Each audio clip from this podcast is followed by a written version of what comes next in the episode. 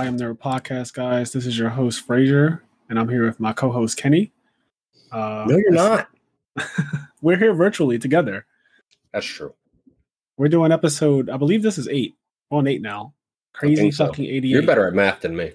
Look, the math ain't mathing, but I think we're on episode eight. And at this point, we're about to talk about RPGs.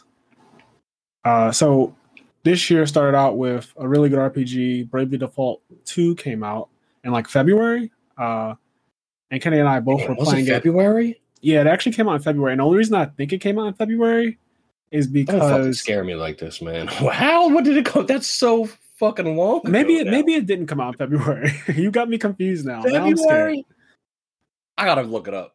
All right, wait. Before we do that, I want I, I almost forgot again. I am Squall Leonhardt. Oh, you're Squall? Yep, I'm Squall Leonhardt. It's fucking broken. Um, you, could, you could be anybody. I'm um I am I'm O'aka, the salesman you're, from FF10. You're O'aka? O'aka, yeah. Yep. Oh, he's the guy. Yeah, he has that accent. He has the accent, and you gotta you gotta um donate money. You gotta be his Kickstarter. Yeah, you do have to be game. That was some crowdfunding shit you donate money to them, and then if you do at the end of the game, you get better items, for, or the items you get are cheaper. Yeah, I remember that, and there was a whole guide on how to donate properly. Well, anyways, I am Squall from Final Fantasy VIII, the first Final Fantasy game that I understood how to play RPGs at whatever age. I don't know what age I was when I played it, but I technically played Final Fantasy VII first. But by the time uh, I got the eight, I actually understood what I was doing more so. Even though Final Fantasy VIII's system is very confusing, but we'll get to that later in any event, back to Bravely Default 2, which Dog, again, it came out February 26th. Yes, I was right. All right. You know how much I love being right. So it came out in February and it came out before Monster Hunter Rise. So I remember the countdown of saying to myself, okay, Monster Hunter's coming out March 26th, which means I have a, like exactly one month to play Bravely Default 2 and beat it and do everything I want to do with it. And then once Monster Hunter comes out, that's it. Like this game's done. So it was a race to the finish line, but we both made it. We did both make it, but I'm trying to think. I played Bravely Default 2 for like a month, and then literally it was a month. Monster Hunter for a month. Yep, that was probably what, like. What did I do for the last mo- four months? maybe, no, I feel like we played Monster Hunter a little longer than a month, right? It had to be like two. All right, play Monster Hunter for two months. What did I, I do for the last two months? months max? Yeah, because I feel like we were done Monster Hunter. Okay, I know we were done Monster Hunter in May because I went to Vegas in May, and when I got back from Vegas, I really wasn't playing Monster Hunter anymore. Like we were, like, I think everything had come out already. There was not really yeah. much else to do. But I'm pretty sure by like mid to late May, Monster Hunter Rise was pretty much done. All the content creators have moved on. Me and you have moved on. Um, yeah. But yeah, but yeah. So as for RPGs, so what makes a good RPG? Is it the characters, the plot, the villains? I'm gonna be honest. I mean the generic answer is like it's a little bit of all of that, which I mean it is, but yeah, it's one of those things where there really is like a secret sauce that you can't explain. That uh, because I've played, I believe in the sauce. I definitely I've played so many sauce. RPGs, and there's some that you play that have all of the they have, you know, all of the elements that you like from another game, but something about it just isn't right. Like, yeah. It's just not good. Like one little thing could be off, and you're like, I'm not feeling this game. Yeah, you just you just walk away from it. So I don't know. It's tough, but I mean, there's things that we like in all of these games. Uh, characters, the party members, um, whether or not they're likable or believable, whether or not the voice acting's good, if it's a game from the voice acting age. Yeah. Um, the graphical style. I'm not usually. I'm not a graphics person. I don't care if the graphics are like, oh my god, super photo real. Right. I I really like a graphical style. If the and for example, Octopath Traveler. I fucking stuttered. Octopath Traveler has uh an excellent style. Yeah, and, I love it. Um, it's like sprite based, right? Like they look like little sprites. Yeah, it's like it's like 3D sprites. Yeah, they look really cool. And what's cool about that is Square Enix is going forward and they're now making Dragon Quest 3. They're remaking Dragon Quest 3 in the exact same style as Octopath. Oh man, that and means I'm going to play it because I actually love Octopath Traveler. Spoiler I really like that. I like that they're they found a new middle ground to to remake their old RPGs, they don't have to they don't have to just make them the same as they were, and they don't have to do FF7 style remakes. Right. There's a middle ground where you can have these updated graphics, this Octopath style, and it still keeps that charm and that feeling of the old school graphics, just in a more current uh, engine. Yeah. And if we're going to talk about graphics, so Octopath Traveler is on the low end as far as graphics go. Like it, it's a it's a special style. It's 3D sprites, but it's not something that looks realistic. It's not that at Not all. at all. It's it's, Yeah. it's very much you're aware you're playing a video game. The video game is not trying to look real at all.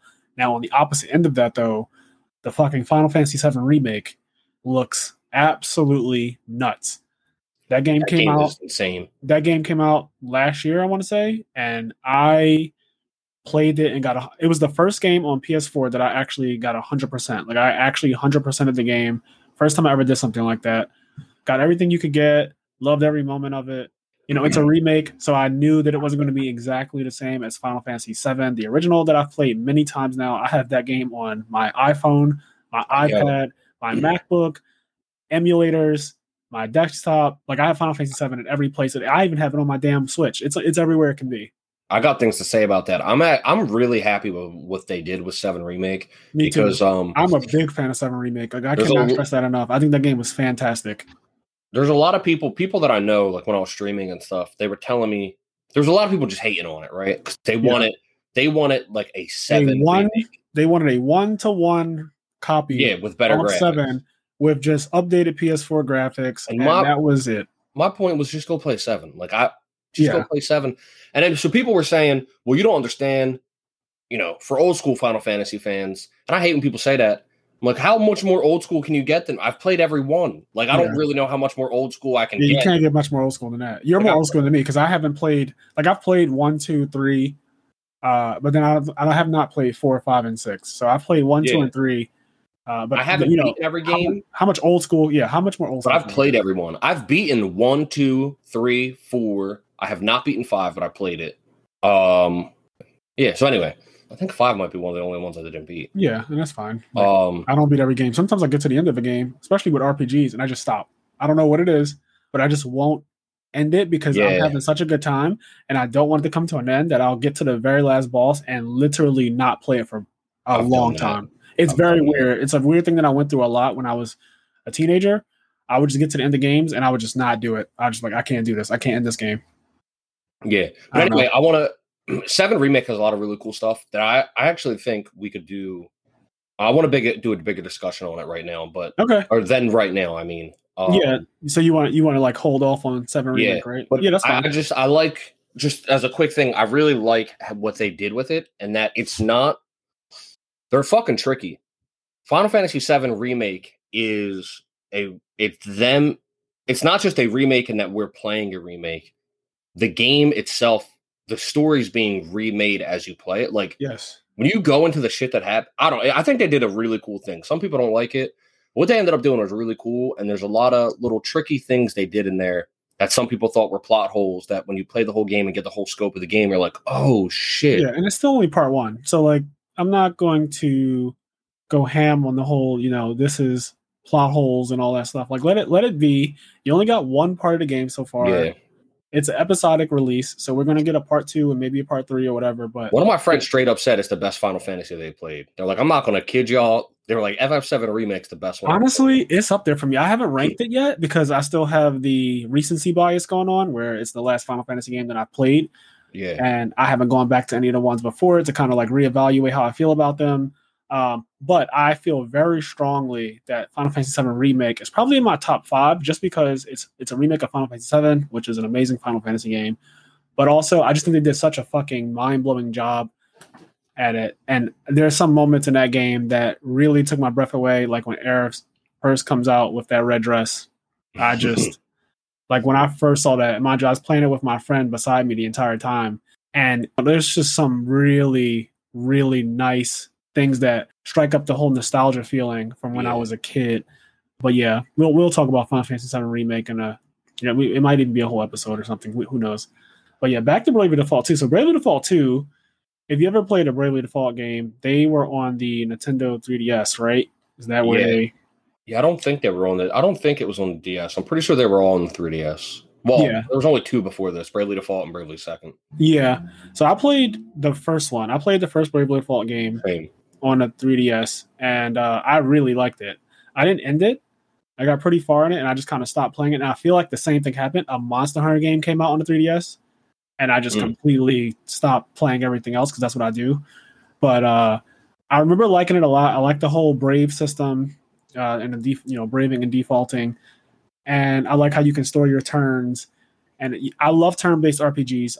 I know a lot of people have gotten away from that style. Oh, or I still love them. I love turn-based. It gives me time to think. I don't feel like I'm button mashing as some can be, you know, like in certain games. And this is not an attack, but like in certain games, you can pretty much just button mash the attack button throughout and kill everything. I mean, that- your character is so strong to a point that it's just like this will actually get me through 99% of the fights with very little deviation from just uh, mashing the attack button. And I feel like the turn based thing kind of lends itself to more strategic approaches, uh, especially when you can choose to exhaust yourself for several turns and you can't act if you do it, if you overdo it and you don't end the battle. It, it has consequences. So I like the idea of consequence based combat. the brave the brave default system's cool because first of all they gave you a reason to use defend Yes. and oh my god, you very rarely ever I've never defend defend. Yeah. any that's true. rpg right I've never defend. but in bravely default like default is your defend Yeah, and It, also gives you a turn. it Like gives an, you a turn action. it gives you yeah. bp yeah an Yeah. action for you to brave on and then Yeah. there's a whole uh, debt system in Bravely Default if you've never played it, where you can start to you can start off a, a, a combat and just like hit the brave button four times. Yeah. And that'll give you well three times, and that'll give you four actions: your current action, and then the three actions you went in debt. If you do that, that character can't take a turn for the next three turns. Right. He gets a chance. to real quick. I just want to explain what the whole braving for people who just do not know anything about Bravely Default. Braving in this game, so it's a turn-based game, and when you brave, you essentially are saying, "I'm going to take an additional action on my turn," but if you don't have any brave points stored up, it, it kind of puts you in debt. So it'll say negative one. So if you press like the R like an R2 button, like it's in the same spot as R2. If you press R2 on your turn, your character will say minus one if they don't have any brave points stored up. And then if you press it again, it'll say minus two. This means that they're going to be inactive after this turn for negative, like two turns, they're going to do Yeah, nothing. I Um, like that shit a lot. It- it's it really a lot of strategy. it's resource shit. management. And it's so cool because usually in RPG games, even the turn based ones, you don't really have to manage resources too much outside of maybe items if you use them. I think Kenny and I both kind of avoid using items and in RPGs for the most part. much. yeah, we we kind of avoid items. I don't. It's just like the way we, I guess, grew up or something. But uh, it makes you manage your resources in a different way, and you can get wiped out if you over brave and don't have turns coming up, and then the enemy's like,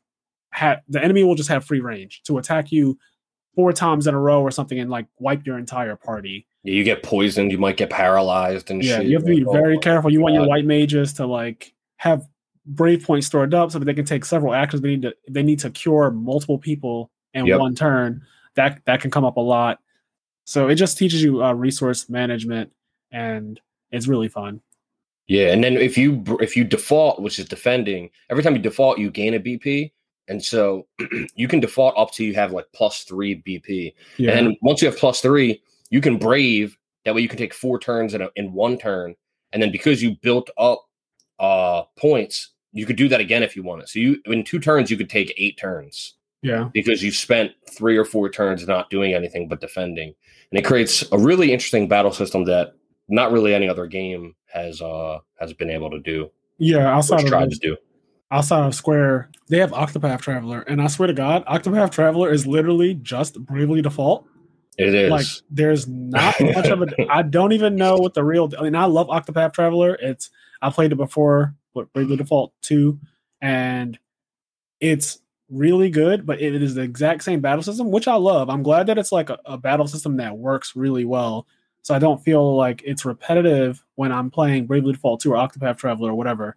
They both feel very fun and very unique probably because of the characters but for the most part the battle systems are ex- exactly the same where you store your turns and then you can pretty much do a burst thing where you just use a bunch of actions in one turn and hopefully end the battle. And if you don't, you're kind of just sitting there like, damn, uh, I kind of screwed myself.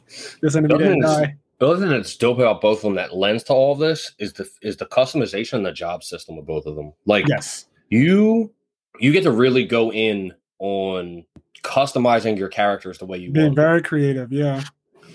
The jobs So that you get, you get to I don't know, you just get to mix them out. You build up the job points. I really like job based RPGs. I feel like there's not enough of them. There are there are And- Square is definitely leading the pack with the job based RPG games, and I Octopath and Bravely Default are very good at it. Uh, is interesting. So in Octopath Traveler, everyone can you can have two people with the same job, except the last four jobs. They're like these uh, ridiculously powerful jobs. Those jobs are exclusive to what like only one person can be on that job, and then every party, you know everybody can have a job and a sub job. Uh, Mhm. in Bravely Default, though, that there's no such thing as two people. Like you can have your entire party all be a Yeah, dragoon you can do and a you can do the white mage playthrough. yeah, you could. Yeah, you. Everyone can be a white mage and a black mage if you if you wanted to. For whatever reason, you can just do that. But the job system creates combos and uniqueness where Kenny discovers some things that I didn't even venture out into, and I discovered some things that like he didn't do. And it's really cool in that way that every one of my friends who's played Bravely Default, we make different combos with the job system of how we want to approach battles and how we want to approach kind of trying to break the game because that's essentially what you're doing. You're trying to put together these special abilities that the, the classes have, like the jobs have special abilities. And Any game with a job system, that's your goal. Your Yeah, goal that is literally the goal. Break it. Yeah, Just you just want to like shatter it. you want to ruin the game if, if you can, make it where the enemies pretty much can't even fight or play. You know what game kinda has a job system, but it's weirdly FF10. Like it doesn't, but it does. It- like It, it does have a job, yeah, because everyone is a everyone is a class. If you ever played like before Final Fantasy 10, if you ever played like Tactics, for example, you Yeah. know that everyone on your party is actually just a job. Like Kimahri is literally a blue mage, right? Like He's like a blue mage mixed with a dragoon. Yes, yes, actually, a blue mage dragoon, right? So you have like characters are blatantly jobs from older Final Fantasy games, but they don't say it literally. Like Yuna is a white, Yuna is a white mage very clearly. Lulu is a black mage very clearly, but it doesn't say that. But you kind of know that if you ever play any of the older games with jobs, which is Yep. cool to me. And then yeah, so in FF10, if you use the sphere grid, like you can basically, especially in the expert sphere grid, um, you can just freely go wherever you want and just kind of So you can have like if you want it, you can have Tidus go over to Yuna's and be a white mage. Yeah, at the very start of the game, I remember I've played FF10 a lot and I did a lot of playthroughs. So I've done a whole playthrough where I shifted everybody clockwise one step. Okay. So instead of Tidus going on his, he went on, I think Rikku's is the one right next to his. okay. And I just like shifted the whole because thing. he's technically like a warrior, right? He's technically you we would call him a warrior class, and then she would be a thief. Yep. So then you made him into a thief. Yep. And then I really think fast. Rikku got shifted into like white mage. And then I think Yuna ended up where Lulu was. Lulu ended up where Wakka was. Wakka was like on Tidus. I mean, Wakka was on Auron and Auron was on Tidus. Yeah. Um, what would what would Auron be considered? What job is that? You think Like a knight? Is it just like knight? I guess he would be a knight, right? maybe samurai. Okay, I can um, see samurai as well. Samurai's a rare, pretty rare job. It's not in a lot of games. it's not a Knight, knight. I only said knight because it's in a lot more games, and knights are known to be one defender of the people in a way. Yeah. And I kind of think of him as a defender of the people in the storyline, but that might not necessarily be how he fights in battle. Yeah, I know he's he in- kind of He's probably a mix of both because he does have like provoke and stuff. Yes, that force attacks to him. yes, he does have that, and then he he kind of breaks through defenses. That's that's his thing. Yep. It seems like he's he's all about debuffing, uh, and so he'll break through like this monster is an armor monster. Auron naturally pierces through it. Yeah. Uh, but yeah, But yeah, it's it's fun. I've done a bunch of play FF10 where clockwise I did counterclockwise, and then I just did whatever I wanted. But you can do a lot, and it's one of those things where I don't think anybody thinks of it as a job based game because it's a bit more esoteric yeah, uh, in order to get to that part of the system. But it kind of is. yeah. it- the characters represent jobs if you really you really think about it. Well, speaking of characters, though, so let's talk about Bravely, Bravely Default's characters. So it only has four characters that you really play with. Yep. And you get throughout the course of the game, you do get uh, party members who just are kind of in the background and they attack randomly. You can't control them at all, You're the guest they're- characters. but they are there. Yeah, they're guests. They are there. Usually, when you have a guest, it's a time to uh, train because they're really powerful or they heal you for no reason at all. Uh, they can be might- fucked up good, yo. they're really really powerful and so i use them to to kind of grind But the four main characters that you have at all time, um, or after you get to a certain point, they're really all very unique. And this is one of those games where the main character doesn't have too big of a personality. I feel like it's one of those where like the main character you name you name the main character whatever you want, right? Yep. And and so they so no one ever refers to the main character by name throughout the entire game, which is funny because Final Fantasy X I think is the exact same way. That's one of that's my one of my only gripes with FF10 is that it's one of my favorite games, but whenever they talk to Tidus, they're like, "Hey, that guy over that's the star player of the Xanarkhanid." Yeah, they never actually refer to the main character by name, which is really awkward because you know they talk. That was the first Final Fantasy game where they spoke. Like there's actual audio, and I don't know. It's just weird when they go. I feel like you have to go out of your way to make a main character that's never referred to by name. Like I always thought that was weird. What's also weird is Tidus isn't a blank slate main character. No, he's, he's a personality. He's a, a huge yeah. personality, right? Giving us the option to name him is kind of annoying because yeah. we didn't get to name any other characters in the game. Thank God, because the dialogue wouldn't work. Yes. Um, but they let you name all of the aeons, the summons, which yeah, that was cool. Um, yeah, so I guess they never referred they never referred to them either. But yeah, I don't know. I wish they didn't do that. But in Bravely Default 2, Seth, who is the main character's like default name, he's very much um a blank slate. Yeah. And but he's cool. Like his interactions in the cutscenes are still kind of cute. Like he, yeah, I like he has a personality, a personality that he has. Like, yeah, he, has he does have interactions. He's not him. We we weren't we're not really saying that him or or Tidus are bland or not really a character because they're not referred to by name because they do have personalities. It's just kind of strange they make these RPGs where the character you play as the most is just never going to be referred to at any point during a game outside of roundabout measures that they do. Yeah. I think any game that wants to go completely blank slate where you name your character and the character doesn't really do anything at all. I think if you the reason why they're doing that is because they want you to project onto that character, right? Yeah. But to do that, they got to have custom. You got to let me customize them. You got to let me change so, the hair color, skin tone, eyes. As a kid, me and my best friend used to always say that, and this this kind of happened because of Final Fantasy X. We used to say that we wanted a drop down of names that would be spoken. So you can't really name the character per se, but mm. you do get options of what the main character's name could be, and whatever one you choose, there's that, there's voiceovers for voice acting. Yeah. yeah. exactly. There's voice acting for all of it. Even though I am asking for probably a lot, I don't know how hard it is to replace uh, the sound of like a name throughout the entire game. I don't know if it's a simple switch to you know if, if we name him Eric, yeah. now now everyone's going to say Eric in, in this in this cutscene as opposed to Tidus or whatever the case may be. But I thought it would have been cool to just have something where there's still voice acting. But this is all very nitpicky because we both know Bravely Default 2 and Final Fantasy 10 are fucking Fantastic. They're fucking amazing. Yeah, the characters. So yeah, I mean, I like Seth, but then the other characters are Elvis, who yep. uh it's Elvis. He's like I always want to call the one girl Agnès. Her name so is Agnès. So does Gloria, Elvis, and I don't remember the the thief Adele. name. Adele. There you go. Yeah. Yeah, I always accidentally call Gloria Agnès because that's the main character. Well, that, not the main character, pseudo main character of Bravely Default One. Okay. Um, but all those characters, like the game's not a super in-depth mega story game. It it's has not. a story. It does and, have a story, and it's a good one, but it's not super developed. It it, it feels very old school. Like it, it feels like an old school RPG. Like it does. It feels like go on the adventure. Yeah. Um, but the characters, I really like the character interactions. I think a lot of the interactions are pretty cute and and like just enjoyable. it has that thing to. like from the Tales games where you get those little dialogue things that you can you can choose to interact with.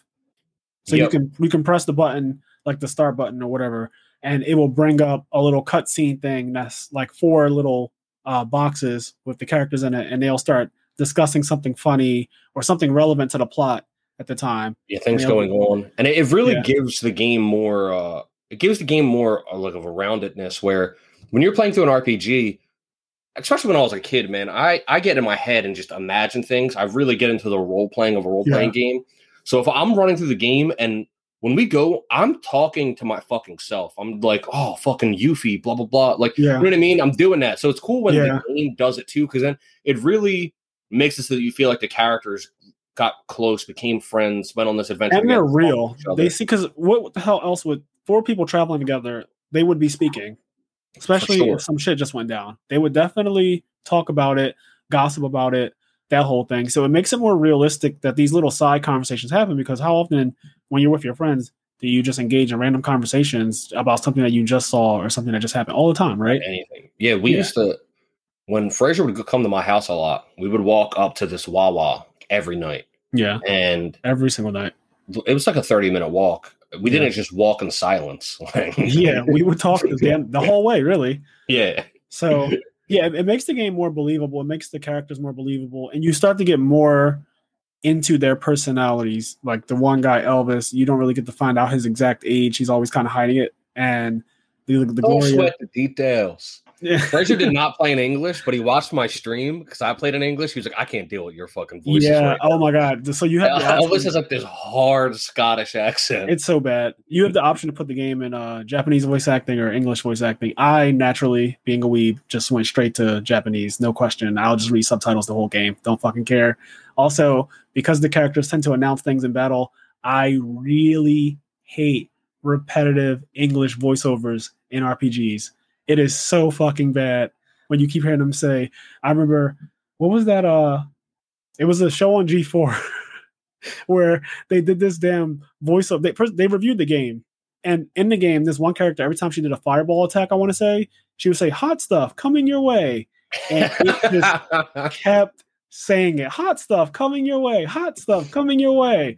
So they started using that shit. Like they would have a clip where somebody opens a microwave and they'd be like, "Hot stuff coming your way." I fucking hated it. You guys probably hate hearing me say it like six times just now. It's awful, but I turned my shit to Japanese immediately. I had it on English because I was streaming it, and I'm not about to fucking Yeah. read everybody. you don't want to have to read a damn RPG game to to your uh the people watching Hell your no. stream. That's just not okay. Hell no. But for me, someone who's playing it in the confines of my room and just having a good time, not having to hear the same thing over and over, even though I'm sure I'm hearing the same thing, but I don't understand it. So But it sounds cooler. it just- sounds way cooler. somebody's just like, that- oh, what it up? Oh, oh, what it up? What, oh, Yep. oh, Every what time it hear up? What it up? You're like, all I love it. sweet. Yep. Yep, you're finished over and over again. I, I'll take it in Japanese every time. But uh yeah, so the characters are really cool. Uh they're not as in depth as you know a final like a full on Final Fantasy game, even though this is also made by Square. Yeah. But but it does it, it is does a full game. Like I played, I have well over a hundred hours. same. I maybe think I have to 200. 100 as well. Yeah, I know I have at least 100. I played it a lot in the first two weeks. I mean, it was my life. We were both playing for, I feel like I use this number a lot, but 16 hours a day. Yeah, I can say factually that my very first stream of it was a 15 hour stream. Yep. So something around there. I because I also would watch your stream and play it alongside you, and it would however long you would go, I would just I would still be up. I would just be playing it as well. Um, Yeah, that shit was Crazy. sick. yeah, Bravely Default. It's it's a really good. I we we highly recommend that you do play Bravely Default too. And you don't. Oh, it's another one of those games where you don't have to play any other Bravely Default game. Uh, they're complete Yeah, anthologies. it's not related to the first one. Nope. It's like Final Fantasy. You can just jump in on any one that you want, and you don't have to know anything about the uh, previous one at all. And it's worth jumping in like as a just a JRPG, the job system, the freedom that the game gives you. Uh, it's just I don't know. There's a when you dive into the game, I feel like there's a lot of meat and stuff you can do. Like games with job systems really like grinding. I guess if you're a person that absolutely hates grinding, it's not for you. But yeah, I really get into the the groove of the grind and just Yeah, we should talk about grinding then, because I fucking love grinding. It's the reason why I love Monster Hunter. I love grinding. I think grinding is who I am as a gamer. Uh, I prefer. So I guess grind like games where you have to grind for abilities and levels are more fun to me than let's say a fighting game. Like I love Smash Bros. I love Tekken and Street Fighter and all those games. Those are all secondary to games where I'm kind of playing not against someone, but just kind of developing my characters uh, through Yeah. constant grinding. I love those games more, personally. It's fun building up their abilities and stuff. Um, Yeah, Bravely Default Like- has a really cool system with the jobs. Go ahead. What were you going to say? Yeah, and Brave, yeah, the, the jobs. I was going to say another game. I think I mentioned this before, but Disgaea is a huge, gigantic grind game, and yeah. there's part. There's literally a point that you hit in Disgaea where you're just hard grinding, trying to get your numbers as high as possible to fight some ridiculous boss who has stats that are over fucking ninety thousand Yeah. million. Like it's it's ridiculous. But Bravely Default's like that too. Just the numbers aren't as absurd. Yeah. Um, so grinding for me, I don't mind repetition. And I feel like I guess you don't either. We can do the same thing over and over and over again. And As long as it's yes, fun. Like there's some games where they don't pull it off, and it's that it's that weird, it's that weird secret sauce that I don't know how to talk about. there's Yeah, I some games that I've either. played where you have to grind. I'm like, man, fuck, I'm not fucking grinding. Fuck, like Yeah. I get annoyed. I'm like, fuck this game. Like this game Yeah. sucks. They make us. I know exactly what you mean. But then there's other games like Bravely Default where I can spend 10 hours in the first area of the game just like grinding. And I'm loving every minute of it. I love grinding in Kingdom Hearts. I remember playing the very first Kingdom Hearts and being on Destiny Island. That part where the heartless just keep spawning. Yeah. You can you can get to whatever. Technically, you can You get can to do that whatever infinite. You can get to whatever level you want to get to until you are bored or tap out. And I would There's sit a- there and there's a that for a while. Guy getting all the way to max level. Nope. I It will took not him do, like I will not do that though. time. Yeah, that was so like that is obnoxious. hours. yeah that's that's a level of grinding that is that that's no longer fun to me but i do grind stuff like that when i find little exploits like that uh, Mhm. like i said in Bravely default 2 there's parts where you have really powerful party members that essentially make it where you can't lose a battle and i'll take those opportunities to grind really hard i just love seeing your character's level go up love it when they start to one-shot monsters that you used to kind of struggle with I love it in games where monsters start to run away from you because your characters are so powerful. And then that happens in Bravely Default. If you're under leveled in an area, the monsters will approach you and they'll be blinking red. But if you're over leveled, the monsters will fucking turn around and run away from you. And they'll start sweating. Yeah, they literally start sweating, they get anxiety, and they just fucking make a run for it. The other thing But- that's really fun about grinding is it's just unlocking the different abilities and mixtures of skills. Like I'm excited to new game. I haven't done it yet. Yeah, I'm either. excited to New Game Plus Bravely Default at some point because when I New Game Plus, I'm gonna you can this game has a New Game Plus where you can literally pick anything you want to carry over Yeah. and you can pick what you don't want to carry over. So I'm not gonna carry over my level. I'm gonna go back to level one, but Same. I am gonna carry over all my jobs just so that I don't have to grind the jobs and I already have them.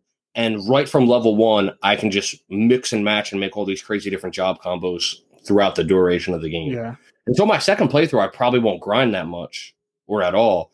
And I'll instead just utilize the different abilities I have available to me and make cool combinations and play through the game that way. And I think that'd be a lot of fun. Yeah, me too. And I wonder, what do you guys think about about grinding? Do you like grinding in video games? Do you think it's kind of pointless? Do you just kind of rush through it and essentially beat every boss as fast as you can without stopping to just get your level up or explore too much? You just kind of go straight forward because there are those players who they get to the end of the game and they're at like level 45. So the last boss will actually be difficult to them. I have the opposite experience where I grind so much in video games, especially RPGs, that once I get to the final boss, I'm so fucking over leveled that I like I can't even tell this is the final boss. I just I de- destroyed them. I absolutely destroyed them, and I don't I don't feel bad about it. Like I don't feel like I'm having any less fun. I kind of just my fun was the part where I stopped to get my characters to level 99 or whatever the max level is, and most Yeah. games 99. I like that part. I do it in every Final Fantasy game except 10, where they have a Sphere Grid.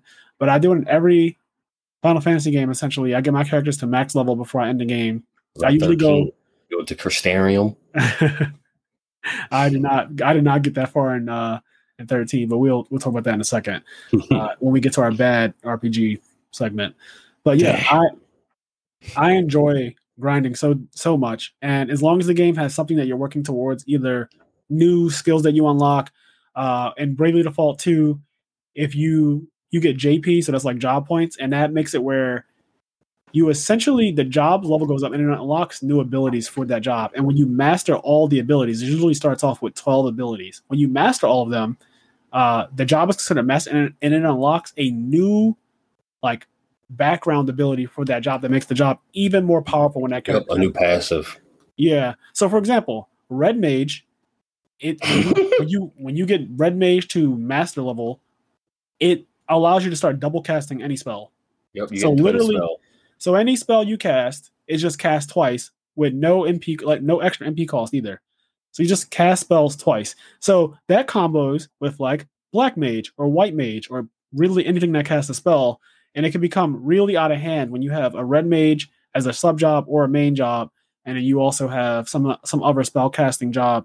You start casting crazy shit like Doomsday or whatever. So now, mind you, you can. So I can go Thundaga, and he'll cast Thundaga twice, which means that if I brave, so I have four turns, I'm casting eight Thundagas. Yep, and all for the cost of four. And it doesn't do that thing where oh these Thundagas are like sixty percent of their power. They're full power Thundagas being cast twice, and that's just what happens when you max one job. Like that is just maxing red mage. Just So- maxing red mage and mixing it with black mage. There's so many job, con- and that's the, where the real meat and the fun is. I think it, it has like this little tinkering thing that you enjoy, where you enjoy just kind of it's like a puzzle or like you know you, you just Yeah, slotting into things and making up- crazy shit. some of it is set up blatantly for you to mix. You can tell, oh shit, this goes well with this, and then there'll be parts of the game where you just spend an hour in the menu setting up your characters. Mm-hmm. I've seen you do it on stream. I've done it Yep. in my like in my room. I've literally sat there for an hour just in the menu, setting up my characters, their jobs, what skills they're going to be using, what what equips, because the equips matter a lot too. They affect your weight, your speed, your evasion, how often enemies actually target you for attacks, even though that shit is finicky. But yeah, your equips matter a lot. There's times where I will spend a good amount in the menus just customizing characters. Your equips really matter because if you're, for example, a black mage or a red mage, they specialize in stabs. And if you go to a warrior, you need to have a sword or something along those lines equipped, and it Yeah. changes your stats depending on what you have equipped. So there's a lot of customization. like a weight limit. Yep. and Equipment has weight. Uh, yeah, there's, level- there's a lot. Your level determines how much you can carry. So if you find a really rare sword, for example, you can't necessarily just equip it as soon as you find it. You know, you might be like, "Holy shit, this thing has plus 300 attack," but it'll say the weight of it is like 200, and your character at level 25 would have to be butt ass naked to carry that sword. Yeah, they'll be over over uh like encumbered. And Yeah. uh And their stats will pretty they'll cool. get debuffed by that. yeah, your stats ends up going down if you're over encumbered. Yeah, it's really I cool. remember- The system is really cool. I found a sword super early and I was like, I'm fucking using this. And I basically had my guy straight naked. Like Yeah. Yeah. that uh, dungeon crawling is fun. Finding fucking things and in RPGs is, is definitely one of the more fun things. I think both of us like Bravely Default because you get a really early ability that tells you exactly how many treasure chests are unopened in an area. yeah. And, And so you get to go around and it just really makes exploring the dungeon because you know exactly like when you've completed the dungeon, basically. yep, when you find everything, it's like okay, now I can go fight the boss, but I'm not going to fight the boss until I un, until I open every single chest. So And I'll spend I'll spend an extra two hours looking for one chest. Yeah, I think that's the Zelda in us. We're used to uh finding every because in, in Zelda you kind of have to for the most part. Like you need all the small keys and the you, know, you need every key and everything. So you pretty much have to find all the chests in Zelda games anyway. Uh, so naturally, it just creates a completionist mindset. So let's talk about favorite battle system. So we both like Bravely Default 2's battle system. But what other battle systems and RPGs do you really enjoy?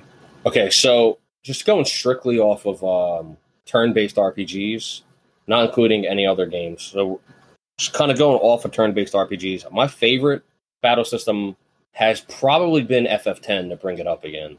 Oh, damn. Um, and the That's reason the reason why is because it took a fairly unique approach. I want to say maybe not super unique, but this is what FF10 did. If you don't know, if it's not clear, essentially you it's a turn-based game, and on the side of the screen it says like whose turn is coming up next, Yep. right? So it'll be like Tidus Yuna, Wakka, Monster Monster, Auron. And what I liked about it is every single attack in the game had like an invisible speed stat tied to it. Depending on how quick or slow the action was, depended on when, how quick your next action would come up in the turn. So if you use haste, you directly saw the results of haste. Um, it's kind of like FF7's action time battle, where FF7 has the bar that fills up. When the Yeah. bar fills up, you get to take an action. Depending on the type of action you take, speeds up or slows down the bar filling up. So FF10 basically has that same system as 7, but it's broken down to a more solid turn based system where there's not bars constantly filling up. Yeah, and you can Um, plan when like you you can see okay, Yuna, my white mage, her turn is coming up after this monster, but this monster might kill someone. So let me use a potion or something now, Yep. or cure my character now, because the white mage is not going to get a turn before the boss acts. Exactly. Let's you We plan see that. Whereas in FF7 and other uh, action time battle games, I like those games a lot, but sometimes the it enemies feels just like start acting. They start cheating almost. It feels like sometimes it feels like you just got to hit attack. You're like, Yep. ah, I just got to hit. And it forces an it forces an action. It kind of defeats the purpose of turn based because if you have it on ATB uh, active and not wait, you can fucking be in the menu trying to do something, and the enemy will just start attacking your party like over and over again while you're Yeah. trying to decide what you want to do. Which I do not like that level of anxiety. I get so nervous, and I'm like, fuck, like don't rush me. Let Not me go all. in my menus and figure out do I want to use Cura here? Do I want to maybe Cura will get the job done? I don't have to use Cura. I'll save some MP because Lord knows I'm really cheap when it comes to spending MP in, in RPGs. That's um, something that's pretty good about FF13. As much as um, there are downsides to it, I do have some. Up, I do have some upsides to it, but Well, let's hear FF your upsides to up- FF13. Well, FF13, you Curious. can um you can set up sort of macros for different actions. So you could take a certain number of actions. Like I think you take like four actions, right? So it could just be like attack, attack, attack, attack, and on your turn, your character would attack four times, Yeah. or it could be like attack, cure, cure, fire, or whatever. And you could set up certain different macros yeah, that are available, and Oh, yeah. um, I, yeah, I kind of remember that. you could mess. You can just kind of mess with those macros, and that uh that was kind of cool. Like I enjoyed that about 13. In general, look, to real quick on 13, I think that there's a lot wrong with it. Uh, mainly, I don't want to get into all of it, but I ended up enjoying the one. game. I ended up enjoying the game as just a game, but there's a lot wrong with it. But I will say, after you get all the way to the end of the game and you go into the big open field, that Yep. shit's kind of beautiful. Yeah, that part is cool. But I'm just going to talk about why I don't fucking like 13 because I, I'm not going to let these people not hear hear me Go rant. Tell them, fine, we, we can do it. Let's go. I'm just going to say it. I'm just going to say it. I'm just going to say it. Say it. Thir- 13's biggest problem to me was you don't get your party members all together in a battle until like fucking 40 hours in. Literally Don't. from the start of the game until I want to say 40 plus hours into the game, you're forced into these one-on-one pairings. So it'll be the main character with like the guy Sazh or whatever his name is. like lightning and snow, or Yeah. or like Vanille, and it's always two whatever. at a time. And also there's no roaming at all. There, like not the- all the- hallways. the, the, the like that game was made as just one long ass hallway. You always just have to navigate. You're going straight pretty much the entire game. There's no exploring anything. The dungeons or anything. There's no exploring. There's no secret chest to really find. It's very, very linear. It almost feels like you're actually just playing through a movie and you're waiting for the next cinematic because it's it has a lot of cutscenes. And I don't mind cutscenes. I love Final Fantasy games because of their amazing cutscenes. The problem is I don't have any deviation from what the game is telling me to do for the main story. It's literally you go straight, you fight boss, you go straight, you fight boss. It switches to to two other characters, and then you do the same exact thing. And then after 40 hours of that nonsense, you finally get to an open field. But at that point, if you're like me, you're fucking over it. Like I was over it. Yeah. everything you said's true. Uh, the game, everything you said is exactly. What I like in the game is a beautiful And- like for its time. It was a very beautiful game. It looked really cool. The battle system, it's okay. Uh, it has this whole paradigm shifting thing that you kind of do where you say like, oh my my my guys are all in assault mode right now, or, or they're all in defensive mode. And Yeah, you control the AI of your other party members yeah, instead of and controlling them directly. And what was weird about that is you would fight against the boss, and let's say the first time you fought against it, you would just get completely wiped out. Like you would you would go into the fight how you've gone into the last forty fights you've had, where you just leave your characters on assault and they'll just attack and destroy the boss or destroy the monsters, and then you'll get up to the boss battle, and that will literally get you killed. So then you have to figure out which mode to put your characters on. But once you do that, here's what I didn't like. I would switch myself to a paradigm thing that was more defensive, and we would auto win the fight. I wouldn't. I wouldn't have to Yeah. fight my controller. I remember literally this one machine you fight because that game has a lot of machine bosses. There was this one really big machine boss that would shoot lasers and shit, had a bunch of cannons and a big head. And I switched my characters to this one paradigm thing, and I just let them go. And like now, my characters weren't really taking as much damage. They were counterattacking everything, and I didn't have to do anything. Like I literally just chose that option, and that ended the fight for me. It it, it, it took a little while, but it, it like there was no fear of death at that point. Like I literally was able to kind of let myself let go of the Yep. controller. So uh, I want to say I, I pretty much agree with everything you said. Uh, I ended up like playing through it, enjoying it. I played it really late because I played FF13 on my PS3 or whatever. Okay. I played it for all of ten minutes before just It's a turning it off. PS3 game, right? Like that's where it that's where it came out. Yeah, but I didn't really play it on PS3. I played it for all 10 minutes and I just like shut it down. Yeah. And then many years later, it came out on Steam. And I wanted to own every Final Fantasy game on Steam. So I just had them all on my computer. So I Yeah. bought it and I played through it. And I was like, whatever, I'll try it on my computer or whatever. And I played it. I ended up getting into it. And even though I pretty much agree with all of your downsides, I ended up just kind of getting into it and going through the game and enjoying it and liking it. But I will say, I think, I do think it's not that good in terms of like all the It other doesn't Final have that Fantasy sauce games. you were talking about. It, before. it just really doesn't-. There's Like something it looks pretty and like there's missing. some fun aspects, but it doesn't have the secret sauce. Also, like okay, the level up system is the Crystarium. Instead of it being, it, it tries to be like the Sphere Grid, whereas the It Sphere is. Grid It's lets a you go big through it and it gives you a lot of choice. The Crystarium is literally just the level up system that you have to do extra steps for. There's no choice. You just Yeah. level up. So you just have to go into a menu, hold the A button or the X button, and you level up. And you don't really get. You might be able to like take one extra deviation to get one thing and then come back. but it's not but- real. But it's the just a level up system. It's, yeah, the, it's the illusion of choice. The Sphere Grid literally allows you to deviate. If Tidus is a warrior, he can literally become a thief or a black mage at a point. You can literally choose this is how I want to develop my character, and you can look ahead and see exactly how he's going to end up.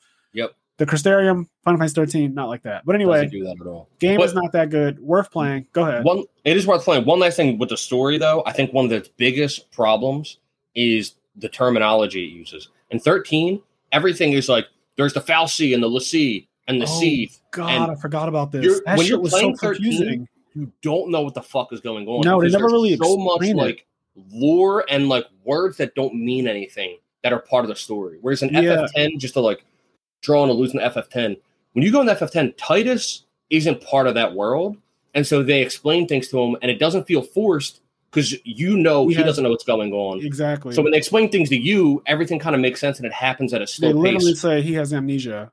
And so Yeah. it makes sense you playing the game and being dropped into a world with Machina. You don't really know what that means. The Al Bhed, you don't really know what that means either. You start to learn it because everyone talks to you like you're stupid. Yeah, and it, and it doesn't feel forced. It- and they, they don't like. Whereas in this game, everybody just talks as if they all know what's going on. Yes. So like, yeah, so there's a l'Cie fal'Cie, and the, and you're like, what the fuck are they A pulse- talking about? it's a Pulse l'Cie, another fal'Cie. And I'm just like, I don't what the fuck is this? Like what what are we talking about here? Like what is this? You got to read like pages of lore in your menu Like, to even no. know what's going on. The answer is no. The answer is no. The answer So, is I'm not doing that. I'm Great turning the game music though, And I'll play something else. amazing music, Yeah. It's a Final Fantasy game. Amazing music. I mean, It's all Square games have amazing. music. Great, great music, amazing music, great gowns, beautiful gowns. What you think But- about in Bravely Default 2? Something I really liked. So there's an overworld theme like every game. There's an overworld theme, and something that's cool is when you go to a new area. So you start off like in a, in a grassy area, and you go to a desert area, and then there's like a, a poison forest area. But the the overworld theme is the exact same song. They use different instruments depending on where you are in the world map. Oh, that's cool as shit. Did you not notice that? I don't think I don't think you noticed it. Did you guys hear his reaction? He was like, "Oh shit!" Is that a call out? I so I'm gonna be honest. the way you. no no no look you were like you looked at me for like a second and then you were like oh that's really cool like that's not a cool you called yourself out So so I mentioned earlier that I used to play for 16, 16 hours a day. That does not mean that I was sleeping those every eight hours. it means that I was I was delirious playing Bravely Default and Monster Hunter. I would stay up for 20 hours a day and I would, I would get four hours of sleep. So a lot of it was me staring at a, a computer monitor. And so I would ha- I have dual monitors like everyone else. So I have one monitor where I'm using my PC, and then I have one monitor for my Switch at the time. And I would just literally be playing it and grinding my ass off to get all the jobs to max level because I literally every time I got a new job, I maxed the job out. Just that's just how I played the game. So that took a while. And it would be it's very repetitive, but again, I like repetition. I'm an accountant for God's sakes. So I'm sitting there Mm. doing this repetitive ass task over and over and over again. And my mind is just kind of wandering and doing other things. I start to not even hear music or anything. I'm Yeah. just focused on the next level, the grind. I don't even think about. And granted, I love music in in every Square game, uh, especially Final Fantasy VIII. It has like my favorite soundtrack, pretty much. But I really probably zoned out a lot of a lot of Bravely Default 2 for the music portion of it. I definitely zoned. I'm gonna be honest with you. I definitely zoned out. That's fucking great. and I would get my dopamine rushes from unlocking a new class or leveling up my character to a certain point where they could hold something really heavy that I got a while ago. Yep. Yeah, I um at first I didn't notice. So you start the game in the the default area, and then you know it's got an overworld theme, whatever. And then when I went to the sand area, the next area is a, this desert area. If I remember correctly, I didn't notice right away that it was the same song with just different instruments. But then when I got to the next main area of the game and the music changed, I was like, "Oh shit!" And like I, it just like clicked, and I heard it. I heard it was the same song That's pretty cool.